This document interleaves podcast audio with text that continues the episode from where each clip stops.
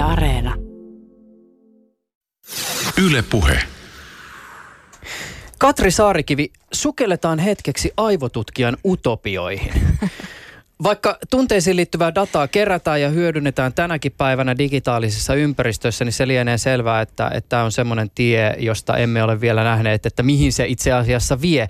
Ö, sun kiinnostuksen kohteena ovat empatia, tunteet, vuorovaikutus ja digitaaliset ympäristöt. Jos sä ajattelet sitä, minkälaisia näiden elementtien yhteen kietoutumia me tulemme tulevaisuudessa näkemään, niin mitä sä visioit? No, ehkä semmoista tulevaisuutta, jossa tota, koneet ymmärtää paremmin ihmistä.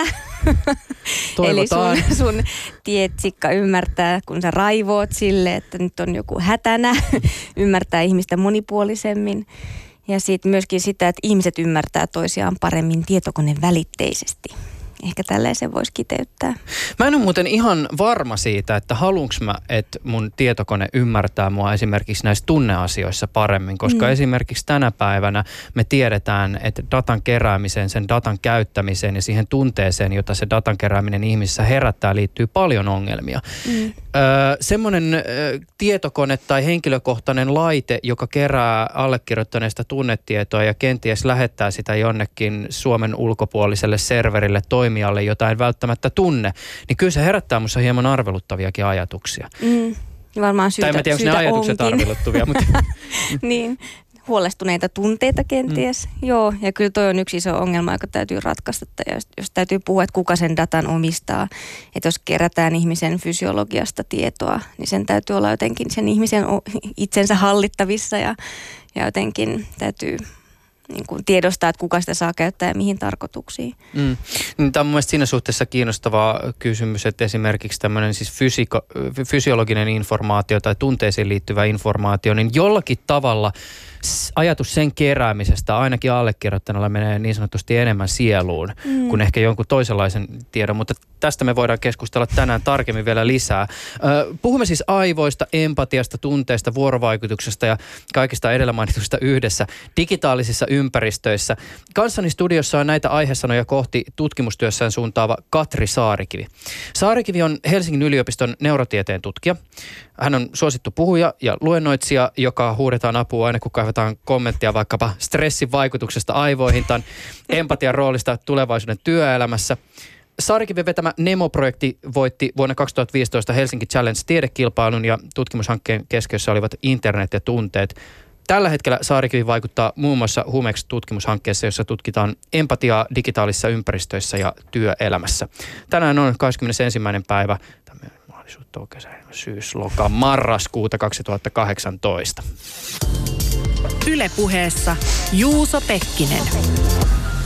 Mä kuulun muuten niihin ihmisiin, jotka tota, esimerkiksi jos pitää tällä niin kuukausia luetella nopeasti tai sitten esimerkiksi kirjastossa, jos pitää hakea sitä oikeaa kohtaa sieltä, sieltä aakkosista, niin mun pitää käydä sitä listaa mm. läpi. A, B, C, D, E, F, G, H, I, K, mm. Onko sulla kuukausista joku sellainen kellotaulu tai vai jana vai missä muodossa visualisoit Ei, vai mä, mä, mä, en visualisoi sitä kyllä itse asiassa, mutta sitten joihinkin tämmöisiin niin tota muistamisasioihin mulla on tämmöisiä erilaisia rimpsuja. Mm. Että esimerkiksi, no nyt olisin käyttänyt esimerkkinä sitä, että miten esimerkiksi meidän aurinkokuntamme, planeettojen järjestys menee, mutta nyt mä en muista. Se meni jotenkin sille, että my very energetic mother served us.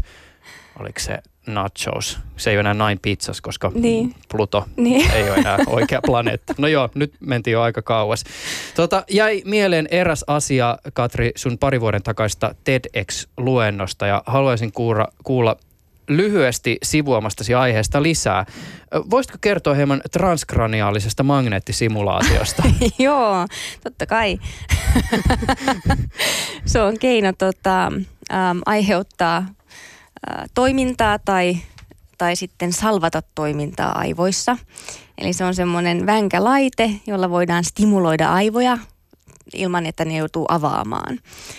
Eli voimakas magneettipulssi voi aikaan saada aktivaatiota tai deaktivaatiota tietyllä aivoalueella. Sitten voidaan katsoa, että mikä jonkun tietyn alueen merkitys on vaikka ajattelulle tai jollekin toiminnalle.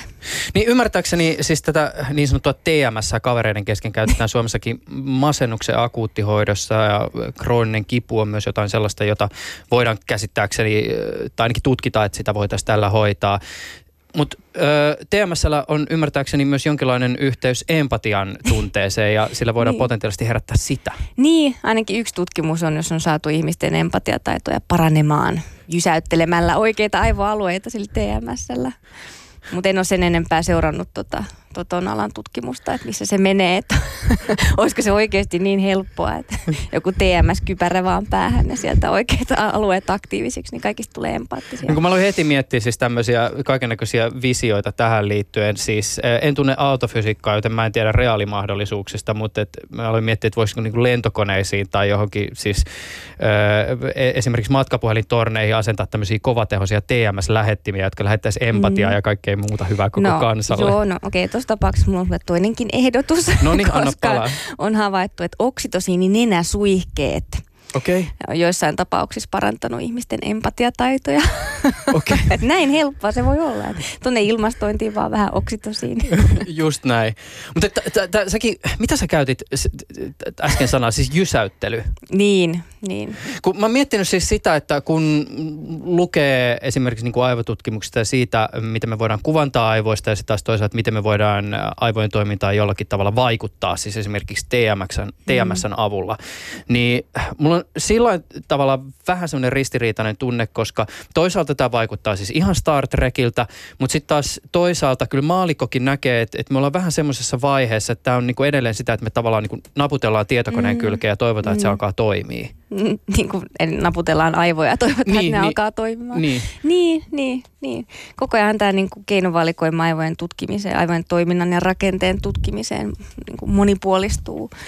Ja kyllä siitä tulee sitten uudenlaisia keinoja ymmärtää, että miten ihminenkin toimii. Mutta kyllä ne tietyllä tasolla on aika karkeita vielä nämä meidän menetelmät. Tota, sen verran vielä palaan tuohon mun äskeiseen alun luettelointiin noista sun titteleistä ja kiinnostuksen kohteista ja tekemisistä. Koitko, että olisi vielä tarpeellista lisätä jotain? Eiköhän se ollut ihan hyvä lista. Alright, no aloitetaan siis nyt tarkemmin vielä siitä empatiasta. Eli siis, jos ajatellaan empatiaa neurotieteiden näkökulmasta, niin minkälainen entiteetti tai olio se oikein on? Mm neurotieteessä ajatellaan, että empatia on kokoelma semmoisia mekanismeja, joista, jotka tukee taitoja, joiden avulla ihmiset ymmärtää toisiaan, joiden avulla muodostuu semmoinen yhteyden tunne toisiin. Eli se on enemmän kuin vaan joku tunne tai luonteen piirre. että ehkä neurotieteen näkökulmasta empatia on kaiken vuorovaikutuksen perusta. Ilman niitä taitoja ei synty sitä, sitä kykyä olla vuorovaikutuksessa. Mutta kun tietysti tutkijalla pitää olla jotakin sellaista, mitä osoittaa reaalimaailmassa, että katsokaa, että tämä nyt on se asia tai tämä on se ilmiö, niin mikä tavallaan sulle, kun sä katsot mitä tahansa siis aivokuvia tai EEGtä, niin miten, miten empatia näkyy, miten se niin, manifestoituu? Niin, no se, se yksi piirre empatiasta, jota me tutkitaan, jota me mitataan esimerkiksi, on tämä aivojen rytmisen toiminnan synkronoituminen. Joo. Eli tiedät varmaan, että joskus sanotaan, että on jonkun kanssa samalla taajuudella tai jonkun kanssa synkkaa, niin me mitataan tämän tapahtumista – Eli sulle ja mulle voitaisiin nyt laittaa EEG-myssyt päähän ja katsoa sitten myöhemmin, että jaha, tuossa kohtaa synkkaa tai no tuossa kohtaa ei ainakaan synkannut. Mm. ja tämä on aika tuoreeltaan havaittu ilmiö ja sitä ei vielä paljon ymmärretä ja monenlaisia eri tapoja laskea sitä synkkautumista. Mm. Mutta ajatellaan, että kenties jotain tällaista tapahtuu ja se voi olla just yksi yksi empatiamekanismi.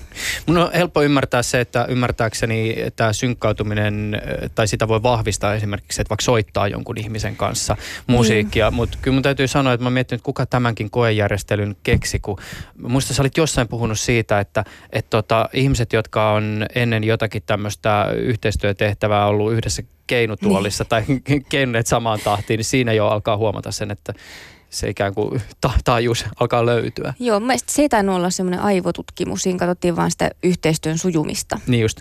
Eli semmoinen jaettu rytmi ennen yhteistyötehtävää, se, että keinuksi ihmiset sama, samaan aikaan vai eri aikaan niissä keinutuoleissa, niin sitten nähtiin yhteys siinä tehtävässä pärjäämiseen. Mm. Mutta tiivistäen voisi siis varmaan sanoa, että sunkin tutkimus pohjaa siihen, että empatialla on olemassa jokin biologinen perusta. Joo, kyllä voisi ajatella, että kaikilla ihmisen ominaisuuksilla on jonkinlainen biologinen perusta, eikö vaan? Mutta tässä tietysti tulee aika nopeasti se kysymys, että no mikä sitten on se kulttuuri ja vaikka ikään kuin sosiaalisuuden vaikutus niin. esimerkiksi empatiaan, koska siis Aivan. siis No tietysti kaikki nämä pohdiskelut voisi tässä heittää esiin, että voiko kulttuuri vähentää tai lisätä biologisesti koettua empatiaa. Onko siis mm. pyrkimys suosia läheisiä jotain, jossa empatian mekanismit toimii jollakin tavalla. Voiko empatia esimerkiksi kääntyä itseään vastaan? Siis jos sodassa vihaa vihollista, niin voiko kokemus vastapuolen kärsimyksestä olla nautinnollinen? Hmm. Mielestäni siitä on näyttöä, että ihmiset saa nautintoa siitä, kun väärintekijää rangaistaan. että niin kuin, että kosto on jollain tavalla nautinnollista. Eikä empatia ole mikään tae moraalista tai siitä, että, että haluaa auttaa toisia. Että empatia on kyky ymmärtää toista ihmistä, jolloin sitä kykyä ymmärtää voi käyttää monenlaisiin tarkoituksiin, vaikka just manipuloimiseen tai, tai niin poispäin. Ja sota ja armeija on kyllä kiinnostavia konteksteja empatian kannalta, koska toisaalta armeijassa hyödynnetään paljon just niitä mekanismeja, jotka synnyttää empatiaa toisia kohtaan. Että ihmisillä on samat asut, marssitaan samaan tahtiin ja näin poispäin. Pistetään keinutuoliin varusmiehiä. niin, ja sitten niin, ja sit jos miettii, niin, ei niin kuin, kenties voisi ajatella niin, että sodassa ei ole varaa siihen, että tiimit ei toimi hyvin yhdessä. Mm. Eli se hinta on niin suuri sille, että jos jonkun tiimin luottamus ja empatia ei toimi, mm. niin siellä on aika paljon ymmärrystä siitä, että miten nämä hommat skulaa. Mm. Mutta Mut sitten niin, on toisaalta se toinenkin puoli ja siitähän niin. on paljon kirjojakin kirjoiteltu siis niistä miehistä ja naisista, jotka sodassa jättävät ampumatta kohti vihollista niin. siitä syystä, että se, se tuntuu jollakin tavalla niin vaikealta. Kyllä, joo. Ja että voisi ajatella niin, että empatia on aika automaattista – että jos koen, että siinä on toinen ihminen tai joku ihmisen kaltainen, niin empatiaa syntyy. Ja sitten voisi ajatella, että just sodassa tätä re- reaktiota pyritään niin kuin häivyttämään. Että puhutaan, että siellä vastapuolella ei ole ihmisiä, että ne on loisia, ne on eläimiä. Ne pitää tuota, jolloin se empatiamekanismit ehkä vähän niin kuin sammuu. Hmm. Tota, äh, onko sulle tullut vastaan selitysmalleja, tai varmaan on siitä, että, että minkälainen evolutiivinen perusta empatialla potentiaalisesti on? Mm. Niin, ajatellaan, että se on ollut ihmiselle selviytymistaito. Että ihmisten on ollut pakko tehdä yhteistyötä, jos on haluttu selvitä tässä maailmassa. se on ollut meidän yksi etu. Eli se tarkoittaa sitä, että no ylipäätään jos ihmisellä on joku ominaisuus, oli se mikä tahansa – niin luultavasti se on olemassa sen takia, että siitä on ollut jotain hyötyä elonjäämisen kannalta tai ei ainakaan haittaa. Eli voi olla, että empatia on niin kuin vaan tämmöinen sivutuote. tai sitten voi olla, että siitä on ollut erityistä hyötyä sen henkijäämisen kannalta. Ja ehkä enemmän itse kallistun tähän jälkimmäiseen selitykseen, että siitä on ollut etu, että on yhteistyöhön, on voinut auttaa toinen toisiaan, voinut niin kuin joukossa metsästää tehokkaammin ja niin poispäin. Mm, kyllä me aika avuttomia yksin ollaan. Mm. Mutta sitten taas toisaalta tätä ohjelmaa valmistellessa tuli vastaan joitakin tämmöisiä niin kuin ajatuksia liittyen just tähän niin kuin evoluutio, empa, niin kuin empatian evolutiiviseen taustaan. Ja, mm. ja, ja tota, se johti sitten semmoiseen ajatusketjuun ja, ja googlailuketjuun, jonka johdosta putosin aikamoiseen mustaan aukkoon.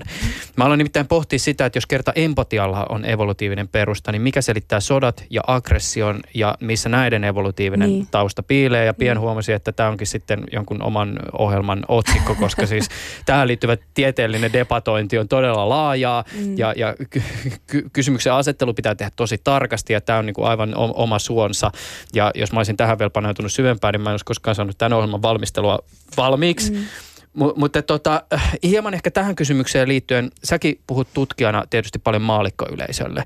Sua haastatellaan, puhut tilaisuuksissa – ja joudut varmasti niin sanotusti vääntämään rautalangasta. Tuleeko sulla vastaan sellaisia hetkiä, jossa se joudut yksinkertaistamaan vaikeaa asiaa niin, että tutkijan sydän vuotaa verta? No, ei mulle kyllä tuu. Et yleensä sitä saa niin kuin, jos on vaikka joku tosi lyhyt puheenvuoro – niin silloin ehkä kannattaa miettiä, että ei yritäkään kommunikoida jotain vaikeaselkoista asiaa, vaan enemmän herättää ihmisten kiinnostusta sitä aihetta kohtaan. Ja paras tapa herättää ihmisten kiinnostusta jotain aihetta kohtaan on se oma kiinnostus ja että ilmasta, että miksi tämä on musta niin magea juttu ja mitä kaikkea tähän liittyy ja minkä takia tämä voisi olla tärkeä. Um, joskus ei ole aikaa selittää asioita niin monipuolisesti kuin haluaisi. Jolloin voi olla, että jos jostain kirjoitetaan joku juttu, niin sitten se otsikko on semmoinen karkea yleistys tai jotain tällaista. Mutta mä ajattelen niin, että jos se onnistuu herättämään jonkun mielenkiinnon asiaa kohtaan, niin ihmiset on tosi utelia, että ne ottaa kyllä sit selvää ja ryhtyy penkomaan, niin sit se on silti ihan ok. Mutta mut harvemmin tulee semmoisia, niin kun, kun saa puhua aiheesta, joka itseä kiinnostaa ja jota tutkii, niin tota, yleensä se on omissa käsissä, että miltä vaan sen ilmaisee ja – ja missä niin kun ne menee ne rajat, että ei mun sydän ole vuotanut verta. Katsotaan, mitä tänään tapahtuu. niin just. Tota, äh, kun te tutkijoiden kahvihuoneessa kokoonnutte lukemaan iltapäivälehteä, jossa kerrotaan siitä teidän tekemästä työstä, niin äh, minkälaiset yläotsikot ehkä teidän keskusteluissa toistuu? Mä en tiedä, ymmärräs mä kysymystä. Ajan tässä takaa sitä, että, että tietysti tämä, niin kuin siis se, miten tieteestä viestitään tyypillisesti, niin sehän perustuu just nimenomaan tähän, että pyritään ikään kuin jollakin tavalla iskevästi kertomaan mm. se, että mistä tästä asiasta on kyse ja mihin tämä liittyy. Niin. Mutta välttämättä paastatila ei tarjoa sitä mahdollisuutta, että se asia avautuu kaikessa kompleksisuudessa. Niin, tästä me ollaan puhuttu paljon mun kollegojen kanssa viime aikoina, että kun tietoa on niin hirveästi saatavilla nykyään ja tutkimuksesta yleensä uutisoidaan vaan se tulos, niin silloin jää pimentoon tosi paljon semmoista tietoa, jota ihmiset tarvitsisi, jotta ne vois arvioida, että onko se luotettavaa se tieto. Eli miten tämä on tutkittu, mm. mitä menetelmiä on ollut käytössä. Ja yleensä tutkijat itse hirveän hyvin tiedostaa, että mitä niin kuin heikkouksia siihen tutkimukseen liittyy tai mitä rajoituksia sen tiedon soveltamiseen. Mutta on semmoista inottavaa jossittelua toisaalta toisaalta, kun ihmiset kaipaa, tai ajatellaan, että ihmiset kaipaa selkeitä vastauksia. Musta tuntuu, että tämä on se ongelma, että ajatellaan, että ihmiset haluaa vaan, että kyllä tai ei, että sano nyt miten asia on. Ja toisaalta, mm. jos kuuntelee sitä, en tiedä kuka, oliko se pääministeri, joka puhuu siitä, että että niin kun, että voi tulla sellainen olo, että, että tutkijat hankaloittaa asioita, kun ne keksii aina jonkun toisaalta toisaalta väitteen, että, että asiat ei ole niin yksinkertaisia, niin niin kyllä ehkä niin kuin kohtaa semmoisiakin asenteita, että sano nyt miten se asia on. Mutta yleisesti mä ajattelisin, niin, että ihmiset on uteliaita, niitä kiinnostaa, että miksi ja miten tätä voi soveltaa, missä tilanteessa ja missä tilanteessa ei. Niin mm. siihen mä toivoisin, että olisi enemmän palstatilaa näiden asioiden selittämiseen. Mä kokeilen nyt kepillä jäätä ja mulla on semmoinen olo, että aina kun mä esitän tämän kysymyksen tutkijalle, niin mä saan just semmoisen jossitteluvastauksen. mä en tiedä mistä se johtuu, mutta mut tota, siis mitkä kysymykset ehkä sun tutkimusalalla tai sun tutkimuksessa on ollut sellaisia, joiden kohdalla sä oot itse miettinyt sitä, että nämä olisi jollakin tavalla kiva saada ikään kuin alta pois, jotta me voidaan sitten edetä siihen kiinnostavampaan tavaraan. Ja sitten se vastaus tyypillisesti tähän on, mutta se on kaikkein kiinnostavinta se just, mitä me nyt tällä hetkellä tutkitaan. Mutta että... Mm. Eli tässä mun tutkimusaiheessa, niin mitä asioita haluaisin nopeasti saada selville? Niin, että jos ajatellaan sitä, että, että säkin varmasti, tai aivotutkimuksessa varmasti painitaan jollakin tavalla, äh, siis monet tutkijat samojen ongelmien kanssa, mm. niin mitkä on esimerkiksi semmoisia ongelmia, jotka jollakin tavalla ikään kuin, joiden kohdalla ajattelee, että ai niin, tämä nyt pitää ikään kuin tämä steppi selvittää ennen kuin päästään seuraavalle askelmalle? Kyllä tämä nyt vastaan tosi ärsyttävästi, että kyllä ne on niin kuin kaikki tosi merkityksellisiä ongelmia ja kiinnostavia. Ehkä just tässä aivojen synkronoitumisen tutkimisessa on muutamia semmoisia teknisiä kysymyksiä. Ja kyllä aika usein on, on myös semmoista, että tutkijat käyttää samoja sanoja, mutta sitten se käsite onkin määritelty vähän eri tavalla – että musta tuntuu, että siitä olisi hyötyä, että olisi jotenkin selkeämmin sovittu yhtenäisesti, että mitä se empatia tarkoittaa tai, tai miten niin joku testi sitä mittaa, mitä osaa jostain siitä joku testi mittaa tai millä, mistä puhutaan, kun puhutaan aivojen synkkautumista, semmoista käsitteen määrittelyä, sen epämääräisyyttä ja menetelmien eroavaisuuksia. Nämä on ehkä semmoisia juttuja, josta haluaisi nopeammin eteenpäin, että päästään puhumaan sit itse aiheesta. Pari sanaa Gearista Minkälaisilla äh, leluilla sä pääset sun työssäsi leikkimään? Tässä tutkimuksessa me käytetään äh, erilaisia sensoreita, eli mitataan aivosähkökäyrää, aivojen sähköistä toimintaa, sitten mitataan sykettä, sykevälivaihtelua, ihon sähkön johtavuutta. Sitten me tehdään yhteistyötä tuon Oulun yliopiston konenäkölabran kanssa, niin konenäköä myös. Niin tässä on siis kiinnostavaa, sähän luettelet paljon semmoisia teknologioita, jotka tällä hetkellä on jo jollakin tavalla mukana ihan tässä meidän arkiympäristössä. Siis mm. ihmiset kantaa ranteessa laitteita, jotka kykenee mittaamaan sykettä, kameroita integroituu jatkuvasti ympäristöön ja se on vaan ikään kuin softan sisään syöttämiskysymys, että mm. voidaan tulkita, mitä niiden kameroiden edessä tapahtuu. Mm. Tämä on tietysti varmaan sun näkökulmasta aika niin kuin mahtava mahdollisuuksien kenttä. Niin, on ja ei. Tässä riippuu, mitä haluaa tutkia. Niin just. toisaalta, toisaalta. Eli nyt on, on kenties jonkinlainen tämmöinen kannettavien mittalaitteiden buumi. En muista kuka siitä puhuu, mutta joku profa puhuu siitä, että et saa varmemmin rahoitusta, jos sanoo, että aikoo tehdä labran ulkopuolella tutkimusta. Tämä on jotenkin inhottavaa, että, että se menee tällä tavalla. Um, mutta meidän näkökulmasta, jos tota, meitä kiinnostaa ne todelliset vuorovaikutustilanteet, niin pyritään ehkä sen takia vähän enemmän pois sieltä labrasta koska vuorovaikutus, luonnolliset vuorovaikutustilanteet on kuitenkin erilaisia kuin se, että joku tuijottaa ruudulta jotain, jotain ärsykettä, niin halutaan ehkä päästä enemmän käsiksi siihen, mitä tapahtuu tämmöisissä vuorovaikutustilanteissa. Niin sen takia ollaan valittu nämä kannettavat mittalaitteet. Mm. Mä oon joskus miettinyt sitä, että kuinka paljon tekniikka tällä hetkellä sitoo teitä tutkijoita. Siis mm. Siis esimerkiksi sitä, että jos haluaa vaikka tehdä jotakin semmoista, mihin liittyy magneettikuvaus, niin sehän tarkoittaa niin. sitä, että sitten se ihminen pistetään sinne niin kuin tuhatkiloseen pönttöön sisään ja, ja näytetään siellä, siellä sille jotain ja, ja niin. toivotaan, niin. että saadaan jotain dataa. Mutta että jos olisi käytössä vaikka esimerkiksi jotain niin kuin pipon sisään meneviä fMRI-laitteita, niin mitä se mahdollistaisi? niin. Tavallaan on semmoinen tota, ähm, FNIRS-laite.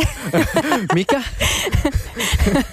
FNIRS. Okei. Okay. joka tuottaa pikkusen samankaltaista tietoa kuin se MRI-laite, joka on kannettava. Mutta e- enemmän kansi niin kuin miettiä, että, että se on jotenkin hassu, että jos pitäisi mennä se menetelmä edellä, että pitää mennä aina se kysymys edellä, että mitä nyt halutaan saada selville. Että jos mä haluan saada selville jonkun, niin kuin, että, että mikä aivoalue on tärkeä tai minkä aivoalueiden muodostama verkosto on tärkeä, kun ihminen havainnoi tietyn kaltaista tietoa, niin voi olla, että silloin se menetelmä, jota tarvitsen, on se MRI-laite. Jos mä haluan taas miettiä, että mitä tapahtuu ihmisten välillä vuorovaikutuksessa, vaikka virtuaalitodellisuudessa, niin sitten mä tarvitsen niitä kannettavia laitteita. Mm. et, et kysymys edellä, ei menetelmä edellä. Just Vaikka tietenkin Geari on, on kiinnostavaa ja Kyllä, laitteet on, on mageita. ja varsinkin MRI-laite on hieno. Siis valtava magneetti, jonka sisään tunget ihmisen ja pääset näkemään hänen kallonsa sisään, niin on se hienoa. Mä en tiedä tota, kuinka outona tässä nyt näyttäytyy, mutta mä, mä oon joskus siis ollut, ollut tota kaverin matkassa mukana, kun hänet laitettiin tämmöiseen MRI-laitteeseen ja sinne tietysti olisi pitänyt odotushuoneessa odottaa, mutta pyysin päästä mukaan siihen huoneeseen, jotta olisi vaikea kuin saanut kokea sen, että minkälainen se laite on. Se on todella vaikuttava se, miten se päästää ääntä ja niin. helisee ja sitten se, niin. niinku, se, on, se on kuin joku niinku rituaali, kun pitää tietysti kaikesta metallista luopua, niin. kun sehän on iso magneetti. Siis pääsitkö sut ihan sinne kuvan? Joo, joo, joo, mä pääsin sinne okay. ihan viereen seuraamaan. Ai niin. Se oli kiinnostavaa. Tota, äh, sä puhut usein siitä, että digitaaliset ympäristöt eivät ehkä ole niitä parhaita välittämään kaikkea kasvotusten tapahtuvaa vuorovaikutukseen kytkeytyvää tunneinformaatiota. Mm. Tämä on tietysti niin kuin helppo heitto sanoa ja jokaisen meidän on niin kuin helppo nyökytellä sillä, mutta mitä tämä oikeasti tarkoittaa ikään kuin siis tutkimuksen valossa? Millä tavoin esimerkiksi sun tekemä tutkimus tukee tätä väitettä? Uh, tässä mä en tiedä, ymmärrä, mitä sä kysyt. No ehkä se, se ongelma, joka on tunnettu jo pitkään, että on tämmöinen Affective Computing-niminen tutkimusalue, joka voisi ehkä, onko se suomeksi nyt jotain tunnelaskentaa, mm. niin on havaittu, että, että näitä laitteita ei ole rakennettu huomioimaan sitä, että ihmisellä on tunteet, jolloin tunnetieto väli, välittyy melko heikosti. Mutta me, me ei varsinaisesti tutkita niin kuin vaikka jotain someraivoa tai näitä ongelmia, joita siitä syntyy. Toisaalta me niin kuin, luultavasti päästään niitä havaitsemaan näissä meidän koeasetelmissa. Että jos me testataan jotain tapaa kertoa toiselle ihmiselle enemmän sen keskustelukumppanin tunteesta, niin me katsotaan, että paraneeko se vuorovaikutus sen myötä. Eli me ei vielä tiedetä. Mm. Voihan olla, että siinä käy niin, että kun, kun tota, jotenkin laajennetaan sitä spektriä tai niin kun tuodaan niihin vuorovaikutusympäristöihin semmoisia piirteitä, joiden ajatellaan tukevan empatiamekanismeja, sillä ei olekaan mitään vaikutusta. Eli ei tiedetä vielä. Mm. Niin kun mä oon miettinyt tätä siis siitä näkökulmasta, että nämähän on helppoja esimerkkejä siis tämmöiset, että kun joku kirjoittaa Twitterissä jotain ja sitten sitä lähdetään tulkitsemaan, niin siinä ei välttämättä välity kaikki siihen viestintään liittyvä hienovaraisuus, siis sarkasmi, me ei mm. ymmärretä sitä, että mistä intentiosta käsin tämä ihminen sitä puhuu. Mä en niin kuin tavallaan, niin kuin tämä kaiken maailman pahan sävyttäminen sinne niin kuin digitaalisten maailmojen suuntaan on mun mielestä siinä suhteessa outoa, koska sitten samassa laussa usein puhutaan esimerkiksi siitä, kuinka taiteella on potentiaali herättää vaikkapa niin kuin empatian tunnetta. Siis puhutaan siitä, kuinka kirjaa lukiessa pääset asettumaan toisen niin, ihmisen saappaisin niin. ja ymmärtämään hänen näkökulmaansa. Tai puhutaan mm. siitä, siis elokuvahan on konkreettisesti sitä, että saatetaan nähdä maailma jonkun toisen ihmisen silmin. Joo. Ja elokuvat ja kirjat, teksti ja video, nehän on jotakin sellaisia, mitkä välittyy esimerkiksi niin kuin verkkoympäristöissä. Joo, mutta ne on täysin erilaisia vuorovaikutustilanteita. Se, että mä luen jotain jonkun ihmisen tekstiä, ilman muuta se on vuorovaikutustilanne, mutta tota, mun mielestä ongelmia tulee siitä, että jos me nyt ollaan tässä kasvotusten, me saadaan aika paljon to- tietoa toisistamme, eli mun ei tarvi arvailla, että, että nyökytteleeköhän se nyt, kun mä puhun tälleen, vaan mä näen sen silmin, mä mm. näen sun tunteita, me koetaan, että me ollaan samassa kontekstissa. Jos tämä siirrettäisiin tekstimuotoiseksi, eli simuloitaisiin tätä keskustelua niin, että me ei nähdä toisiamme, niin mulla on vaan kerta kaikkiaan vähemmän tietoa susta, jolloin mä joudun arvaamaan enemmän. Mm jolloin on mahdollisuus siihen, että mun arvaukset menee pieleen siitä, että mitä sä tarkoitat ja mikä sun intentio on. Että se on ihan eri tilanne kuin se, että jos mä lukisin sen jonkun hyvin valmistelemaan tekstin, jossa on tavoitteena välittää sun kokemus tai kutsua mut asettumaan sen, sen niin kuin ihmisen asemaan, jos, jos, jonka näkökulmasta sä puhut. Mm. Ehkä se oma ajatus tässä yhteydessä on se, että äh, jos puhutaan tälle niin kuin yleisesti siitä, että, että tota, nettiin liittyy tämmöisiä ongelmia, me emme kohtaa mm. ehkä samalla tavalla, me emme ymmärrä toistemme näkökulmia, niin itse aina pohdin sitä myös siitä näkökulmasta, että eihän se yksiselitteisesti ole näin. Ei, eikä se ole, ja on, netissä on paljon hyvin toimivaa vuorovaikutusta, se on niin kuin monelle ratkaisu yksinäisyyteen, siellä syntyy valtavan hienoja yhteisöjä, että me mietitään niitä tilanteita, joissa näiden teknologioiden piirteistä on haittaa. Tai mietitään niitä tilanteita, että jos me muokattaisiin näitä tiettyyn suuntaan, jotka herättelee ehkä paremmin niitä empatiamekanismia, niin voisiko siitä olla jotain hyötyä? Avaa vähän tätä teidän Humek, Humex-projektia. sillä oli muuten tämmöinen tota, to, Joo, toinenkin älä, nimi. Älä, Quantifying älä. Human Experience for Increased Intelligence with Work Teams and in the Customer niin. interfa- niin. Interface. Niin, siinä sulle tiedeviestintää. Just. Mutta en mä tiedä, toisaalta tuo on hyvä nimi, se jo kertoo, että et missä tässä liikutaan. Eli siis... Äh, mitkä teidän olennaisimmat tutkimuskysymykset tässä projektissa on? Hmm. Meitä kiinnostaa se, että äh, mitä empatia on, minkälaiset mekanismit sitä tukee, onko tämä biosignaalien synkronoituminen yksi empatiamekanismi, joka siis tukee ihmisten välistä ymmärrystä ja vuorovaikutuksen onnistumista. Ähm, mitä piirteitä meidän pitäisi pystyä simuloimaan digitaalisissa vuorovaikutusympäristöissä näistä kasvokkain tapahtuvista, jotta se vuorovaikutus olisi siellä yhtä niin kuin sujuvaa tai niin kuin luonnollista. Tietenkin sit me ei oteta kantaa siihen, että milloin tätä tarvitaan ja milloin ei. Eli niin kuin sä sanoit, niin sit voi olla myös, että ähm, liittyy paljon kysymyksiä siihen, että minkälaista tietoa ihmiset haluaa, että heistä kerätään, kuka sitä saa käyttää, mihin tarkoitukseen. Ja kyllähän voi olla niin, että aina ei, ole, aina ei haluta semmoista niin kuin täysillä käyvää vuorovaikutus, jos tunteet välittyy ja koetaan todella, että ollaan samassa kontekstissa, samassa ajassa ja tilassa ja samassa rytmissä. Joskus on kiva laittaa vaan joku kuivakka viesti, mutta meistä tuntuu, että varsinkin työn kontekstissa, jossa ihmiset tarvitsee yhä enemmän, yhä useammin toisiaan, niin siitä voisi olla etua, jos pystyttäisiin jotenkin luonnollistamaan niitä vuorovaikutusympäristöjä ja tuomaan sinne enemmän tietoa niistä keskustelukumppaneista. Mm.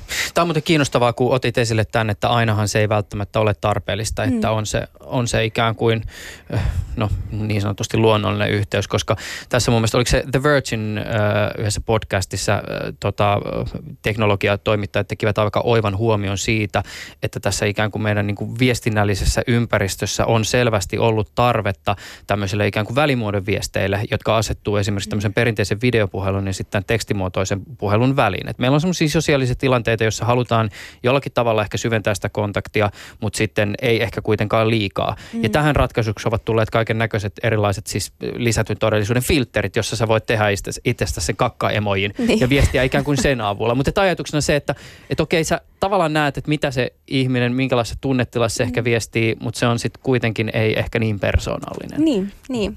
Et, niin. Mielestäni olisi kiva ajatella, että olisi, olisi, olisi enemmän valinnan varaa. Ja niissä tilanteissa, jos oikeasti, mä en niin kuin yhtään, niin kuin, että nyt täytyy vääntää tunteet koemmalle mm. tai jotenkin empatiaa koemmalle tässä tilanteessa, että me oikeasti tajutaan toisen, me saadaan vaikka tämä ongelma ratkaistua. Niin se on kiva, että siihen olisi mahdollisuus. Mm. Siihen me ehkä pyritään. Että tavoite ei ole se, että kaikki vuorovaikutus netissä tästä eteenpäin on sitten erittäin tunteellista. että tota, se olisi mustakin ihan kamalaa.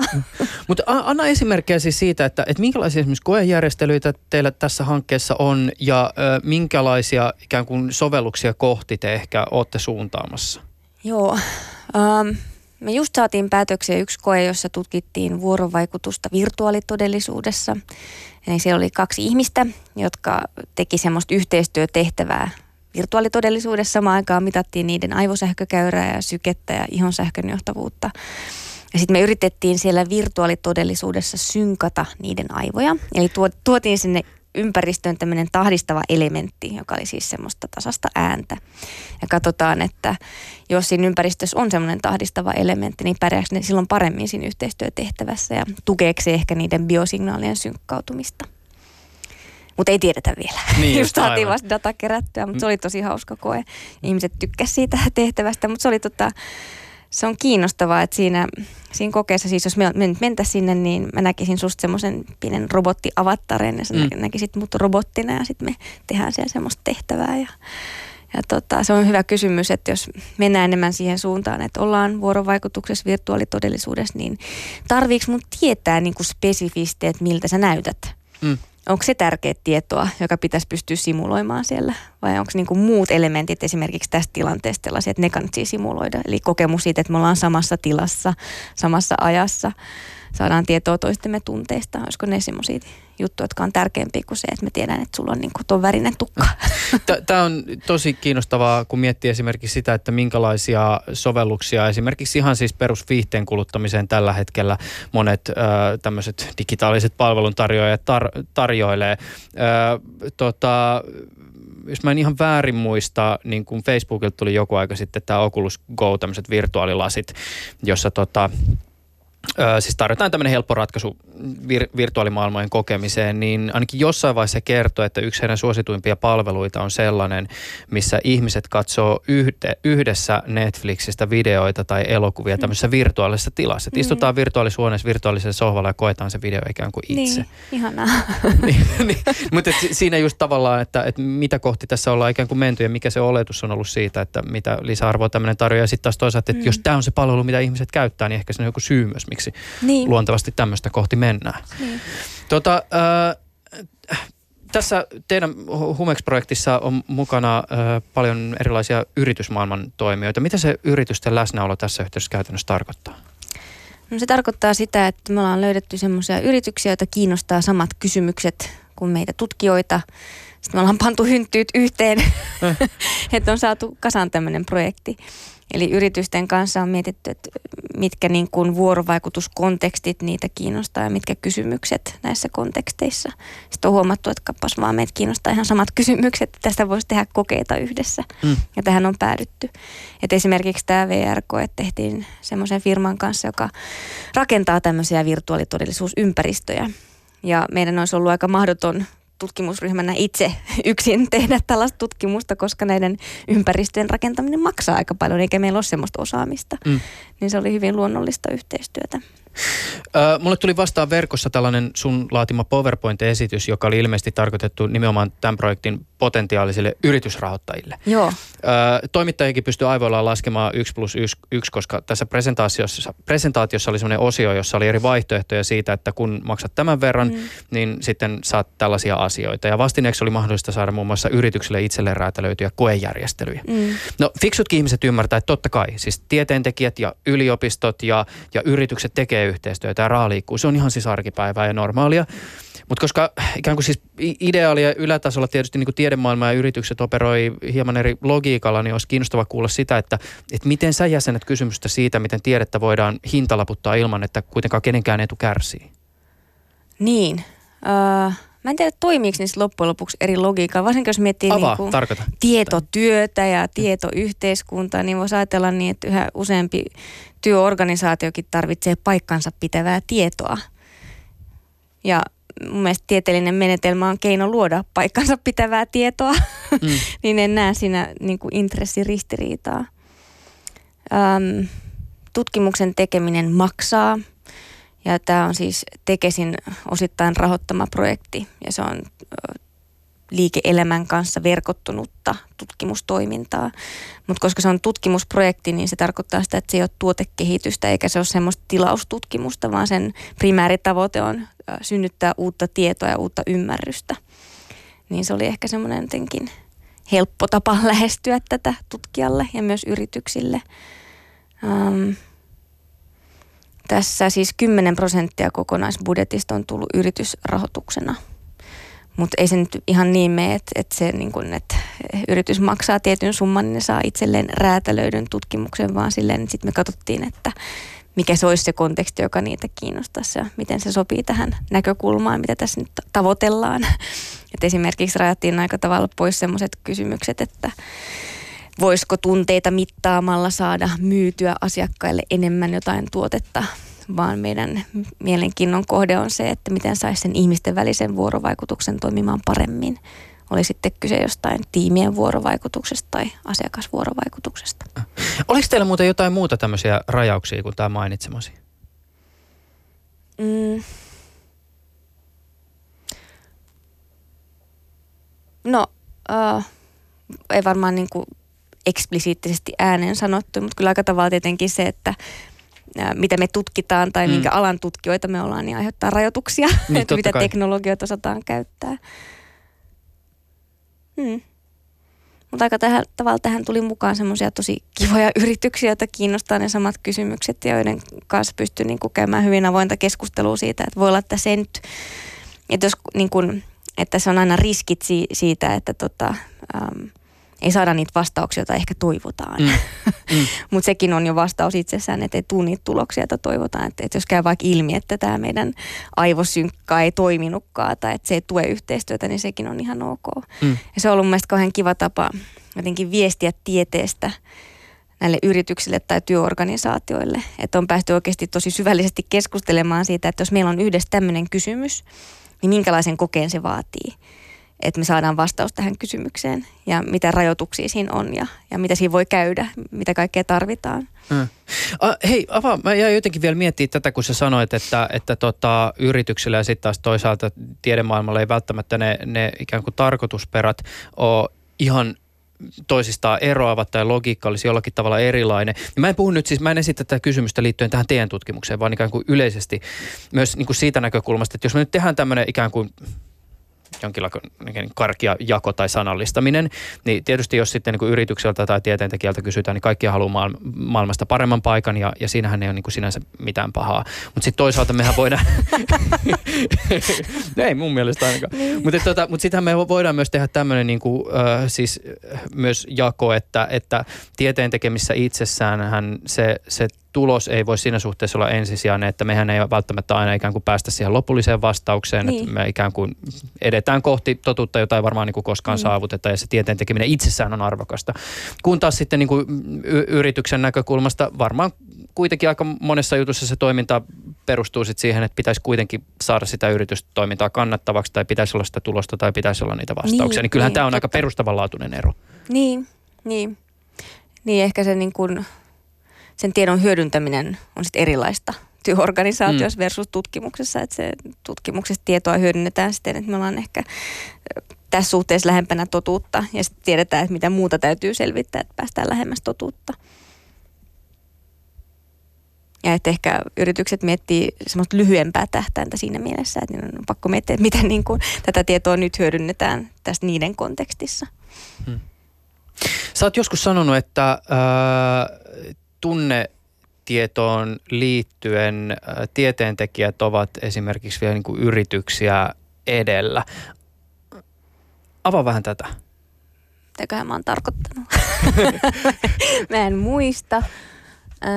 Äh, en tiedä, ainakin itse dekryptasin tätä kommenttia jotenkin myös niin kuin sillä ajatuksella, että ehkä niin kuin tieteentekijöille on vielä parempi, tällä hetkellä ainakin parempi ymmärrys siitä, että miten sitä tunnedataa voisi soveltaa kuin ehkä mitä yritykset käytännössä vielä tällä hetkellä niin, tekee. Niin, ehkä toi liittyy siihen ajatukseen, että että on, sel, on niin kuin, ö, syntynyt aika paljon uutta tietoa siitä, tai aika paljon niin kuin hyvää tietoa siitä, miten ihminen toimii. Sitten monissa työorganisaatioissa on semmoisia käytäntöjä, jotka niin kuin ei ota huomioon tätä tietoa. Että musta tuntuu, että monessa työorganisaatiossa ihmiskuva on aika vanhentunut, mm.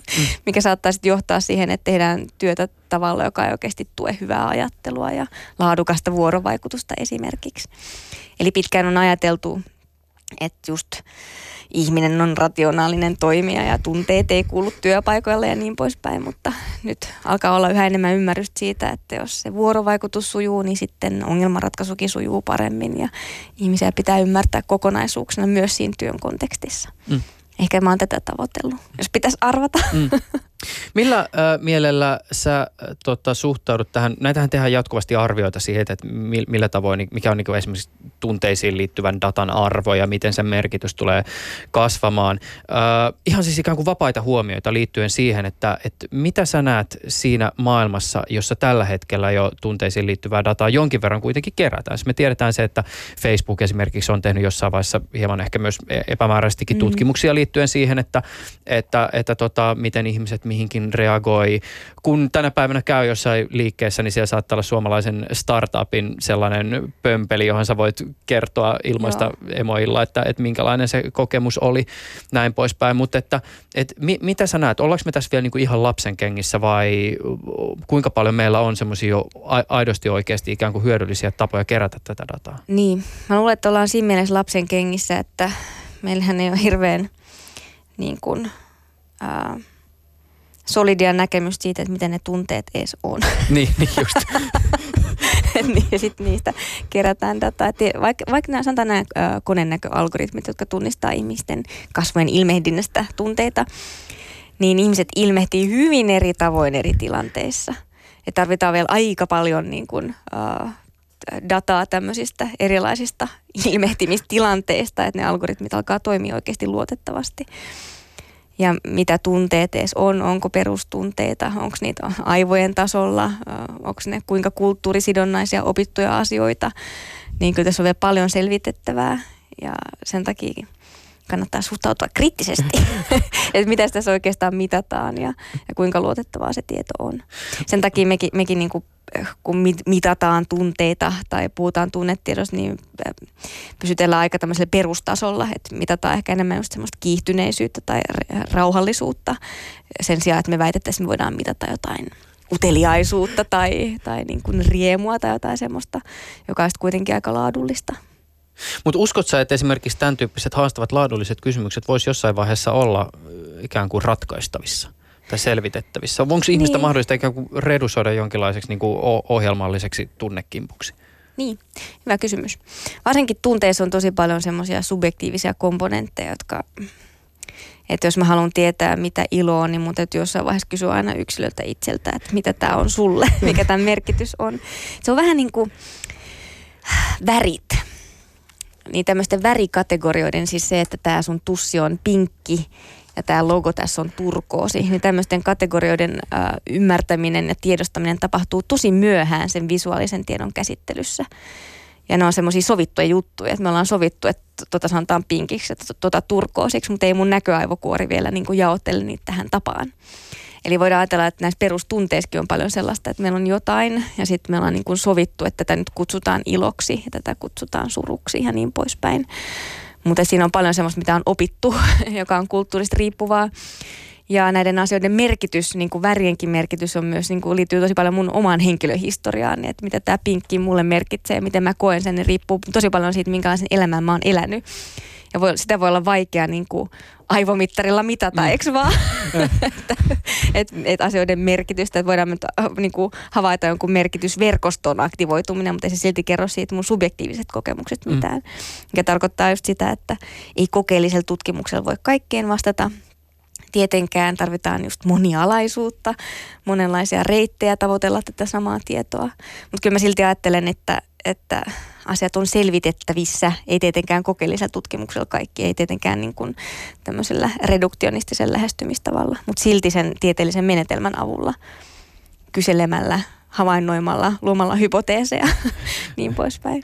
Niin tässähän tietysti tota, yhtenä tämmöisenä, ja tämä on nyt siis huomioi, mä, mä oon Skifin kasvattama ja usein myös semmoisen Skifin, jossa, jossa nämä dystooppiset visiot ovat olleet jollakin tavalla siellä niin kuin pohjavireenä.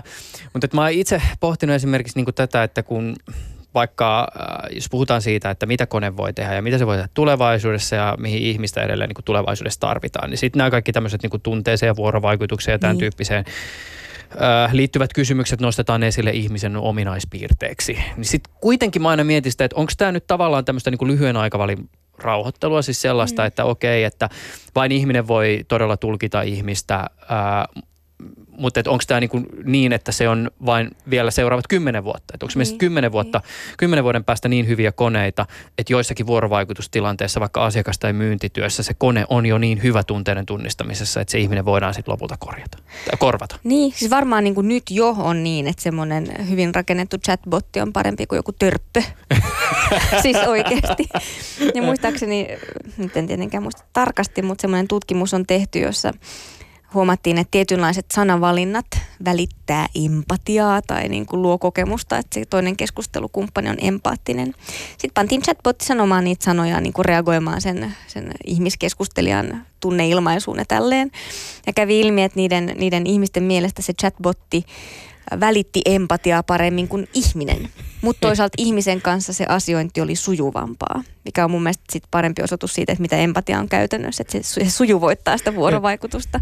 Mutta nyt jo on ihmiset kokenut, että chatbotti on empaattisempi kuin oikea ihminen. Et ilman muuta. Mutta sitten täytyy miettiä, että mistä on kyse, kun puhutaan empatiasta ja tunteista. Että kuinka pitkälle sitä kokemusta voidaan jotenkin automatisoida. Ja sitten tullaan kysymyksiin tietoisuudesta mm. ja just tästä tunteiden subjektiivisesta luonteesta, kokemusten ja ymmärryksen subjektiivisesta luonteesta. Et jos mä haluaisin kokemuksen siitä, että sä ymmärrät mua, niin kyllä mä silloin oletan, että sulla on tietoisuus ja oma kokemusmaailma, johon sä peilaat mun kokemuksia ja sitä kautta saavutat ymmärryksen. Um, ja niin kauan kuin tekoäly, vaikka se ei ole mikään yksi entiteetti, ei mm. ole tietoinen, niin se ei koe asioita. Se ei ymmärrä. Sillä ei ole mitään kokemusmaailmaa, jossa se voisi makustella sitä, että ihan, että nyt hän on surullinen ja silloin kerran mäkin olin surullinen, niin mä tiedän miltä susta tuntuu. Voidaan ilman muuta simuloida sitä, sitä käyttäytymistä, jota niin kuin syntyy tämän ymmärryksen perusteella ja sitä niin kuin myötätuntoa, että voi harmi, sä oot surullinen ja nyt mä huomaan, että sun naama menee ryppyyn, niin sä oot varmaan iloinen, hmm. mutta se ei ole sitten kuitenkaan ihan sama asia, että keskustelisi tai jos vuorovaikutuksessa semmoisen tietoisen entiteetin kanssa, jolla on subjektiivinen kokemusmaailma. Hmm.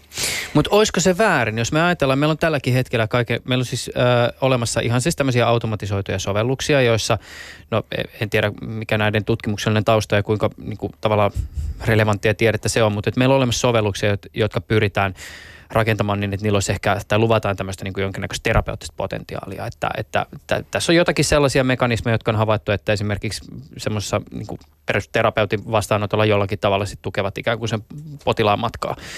Mutta jos, jos mietitään tämmöinen tilanne, että, että meillä on olemassa tämmöinen tulevaisuuden äärimmäisen kehittynyt chattipottiterapeutti, joka tota, kykenee vuorovaikutukseen, tunnistamaan empatiaa mm. ja tunteita, ja sitten meillä on semmoinen vastaava siis ih, ihminen, joka sitten kirjoittaa siellä ikään kuin, niin kuin toisessa päässä. Ja molemmissa tapauksissa potilas saa jotakin hyötyä siitä keskustelusta, mm. tai se ihminen, joka käy sitä keskustelua, niin onko sillä lopulta väliä, että se toinen on tietoinen ja toinen ei? Ei, musta tuntuu, että sitä, sitä että onko sillä väliä, niin sitä täytyy kysellä siltä potilaalta, eikö vaan? Että joku voi mieluummin jutella sen chatbotin kanssa kuin toisen ihmisen. Ja ei, ei, ei sillä ole mitään esteitä mun mielestä, että jos se on hänen mielestään arvokkaampi se chatbotti, niin ilman muuta. Mm. ei meidän tarvitse niin kuin tavoitella mitään semmoista tulevaisuutta, jossa tietyt tehtävät olisi vain varattuja ihmiselle. Että voi olla, että jossain tilanteessa se kone on paljon parempi vaihtoehto. Mutta täytyy olla hereillä, että, että mikä on silloin mahdollista ja mikä ei. Mä palaan tähän markkinointikysymykseen. Tämä markkinointi- ja mainonta homma on musta tosi tosi tota, mielenkiintoinen. Tutkimuksissa on todettu, että sellainen mainonta, joka kykenee huomioimaan kohteensa tunnetilan, on huomattavasti vaikuttavampi kuin perinteisempi kohdennettu mainonta. Ja nyt mä tässä viittaan varmaan ikään kuin yhteen tutkimukseen vain. Mutta t- tämmöisiäkin viitteitä on. E- e- en tiedä, onko ihmisiltä kysytty, että minkälaisia ajatuksia tällainen tiedon soveltaminen herättää, mutta veikkaan, että on myös niitä ihmisiä, joiden mielestä tässä saatetaan mennä ikään kuin sellaiselle alueelle, joka tuntuu turhankin tungettelevalta. Mm. M- miten sä käsittelet tätä kysymystä? Eli mikä toi tutkimus on? Öö, siis tämä oli vaan, mä muistaakseni luin Forbesista semmoisen tutkimuksen, missä, siis yksittäinen tutkimus, missä oli todettu, että siinä oli se, käyttö niin kohdennettua mainontaa ja sitten oli tämmöistä kohdennettua mainontaa, joka jollakin tavalla otti huomioon sen ää, kohteen tunnetilan. Niin ja tässä koejärjestelyssä jotain tunne tarkemmin, niin se oli ollut jotenkin 23 prosenttia tehokkaampaa se, se missä se niin. tunnetila oli huomioitu. Niin. Okei, okay, kiinnostavaa. Mm. Niin, no kyllä mä nyt sanoisin, että markkinointi ja mainonta nyt jo pyrkii hyvin monin tavoin vaikuttamaan ihmisten tunteisiin ja herättämään niitä koska jos osataan, että tunteet on semmoisia tärkeyden signaaleja, merkityksen signaaleja, yleensä ihmiset muistaa asian paremmin, jos on herättänyt jotain tunnetta, saanut meidät jotenkin kiihtyneeksi. Että kyllähän nyt jo ihmisten tunteet manipuloidaan monien tavoin. Että. Niin ja tässä, tässä siis vielä huomiona siis sen verran, että esimerkiksi Haagahelihan ilmoitti just avanneensa tämmöisen, he kutsuivat sitä myynnin huippulaboratorioksi, niin. jossa heillä on kertomassa mukaan menetelmiä käytössä, jolla voidaan mitata tunnereaktioita kasvokkaan ja verkossa tapahtuvassa asiakaskohtaamisessa. Joo. Ja tästäkin on aika helppo helposti kaivettavissa se, että ajatuksenahan tässä on se, että sitä informaatiota käytetään myyntiin. Niin. Niin, ja pelejä rakennetaan koukuttavaksi. Eli kyllähän se niin menee, että mitä enemmän meillä on tietoa ihmisestä, niistä sen avulla voidaan rakentaa semmoisia tuotteita, jotka koukuttaa, jotka puhuttelee paremmin, jolloin saadaan enemmän asioita myytyä ja ihmiset käyttämään asioita enemmän ilman muuta. Tässä on tämmöinen puoli. Mm. miten sä, mitä sä itse ajattelet, kun sä oot kuitenkin näiden teknologioiden ja kysymysten kanssa tekemisissä, niin miten sä jäsenet tavallaan kysymystä siitä, että, että mikä, mikä on oikein tai väärin tai mikä tuntuu väärältä ja mm. missä määrin tunteet, missä menee esimerkiksi se rajamaasto, missä tavallaan niin kuin tunteesta tulee yksityisiä. Siis sehän on selvää, niin. että et tota, eihän tunteet ole vain ja ainoastaan meidän oma asia me jatkuvasti viestitään meidän tunnetiloista ulospäin, niin kuin me ollaan tässäkin niin. keskustelussa puhuttu. Ja voidaan sanoa, että jonkin verran meidän tunnetilaiset sisäiset kokemukset, nehän on ikään kuin vapaata riistaa. Mm. Mutta kyllähän se jossain vaiheessa tulee se raja vastaan, jossa mä haluan pitää sen tunteen myös ikään kuin, niin kuin itselläni. Niin. Miten sä itse jäsenet sitä kysymystä, että missä se tavallaan se raja menee? Niin. Mä en tiedä, onko mä oikein ihminen jäsentämään tätä kysymystä. Musta tuntuu, että on... Mä en kysy sulta nyt tutkijana, mä kysyn ihmisenä. Ai ihmisenä? Mitä sä itse ajattelet? Sä, onhan sulla pakko miettiä näitä. Niin. Um, mä ajattelisin niin, että tunteet on osa sitä, miten ihminen on vuorovaikutuksessa ympäristönsä kanssa. Ne suuntaa meidän päätöksentekoa koko ajan ne motivoi meitä toimimaan, joko lähestymään tai vetäytymään ja niin poispäin. Et tota, jos mä oon vuorovaikutuksessa maailman kanssa, niin ilman muuta ne on siinä läsnä. Et mun mielestä se olennaisempi kysymys on se, että kuka saa mitata ja mitä, millä tavoin ja kuka sen datan omistaa ja mihin kaikkea sitä saa käyttää. Kyllähän ihmisten käyttäytymisestä nyt jo kerätään tosi paljon tietoa ja tunteet on osa sitä käyttäytymistä. Ja siitä käydään ihan liian vähän keskustelua, että, että kenen se data on mm. ja mihin kaikkeen sitä saa käyttää.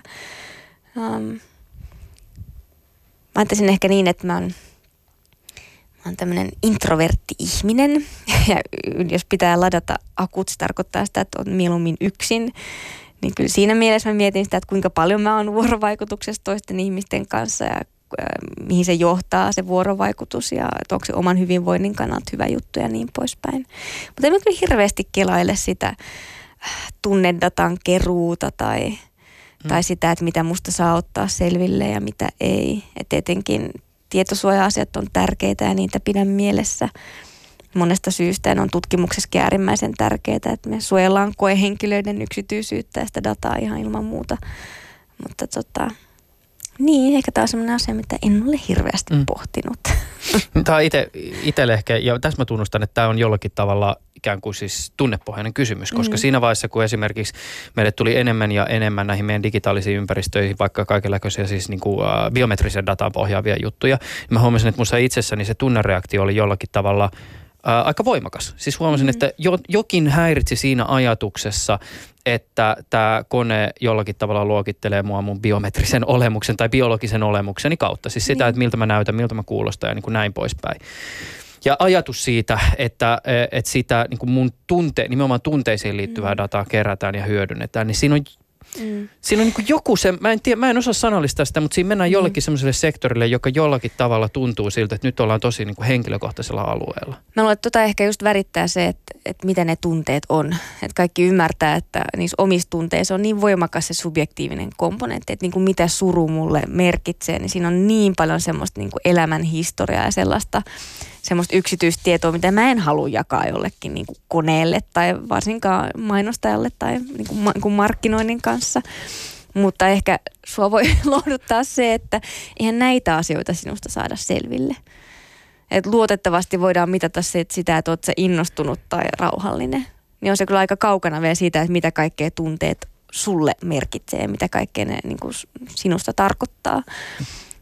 Um, mutta kyllä se niinkin on, että, että jos saadaan monesta suunnasta niin kuin dataa ihmisen toiminnasta, niin sitten sit voi olla niin, että, että saadaan selville jotain sellaista, mitä ihminen itsekään ei tiedosta. Että, että se, se on jotenkin mun mielestä jännittävää, mutta mitä liittyy tunteisiin, se on enemmän sitä käyttäytymistä, mitä voidaan niin kuin mitata, että mitkä asiat kiinnostaa ja niin poispäin. Niin, ehkä tuossa toi on muuten yksi, se on varmaan niin kuin yksi osatekijä, mutta että mä luulen, että sehän on ainakin itse koen välillä niin kuin ärsyttäväksi semmoisen tilanteen, että huomaa, että on vaan kiihtynyt. Ja sitten sä et itse tunnista sitä, mutta joku ulkopuolelta sanoo, että hei, oot niin. muuten, että nyt vähän laske kierroksia ja näin. Ja sitten se niin kuin jotenkin se, ehkä siinä tulee just semmoinen, niin kuin, siinä närkästyy itselleen siitä, että ei ole jotenkin ollut se tilanteen herra tai jotenkin niin kuin näin. Mm. Ja, ja tota, ehkä se myös osin pohjaa just tämmöisen, että miten tuo kone muka luulee minusta tietävän. Niin. Siinä on myös tämä mm. elementti. Mutta mm. väitän, että se, se myös pohjaa se oma tunnereaktio tähän asiaan myös monen muuhun juttuun. Tota, sä oot aina välillä vilautellut ajatusta siitä, että Suome olisi jonkinlainen tunneteknologian keskus. Mikä kela sulla on, Katri Saarikivi, tässä taustalla?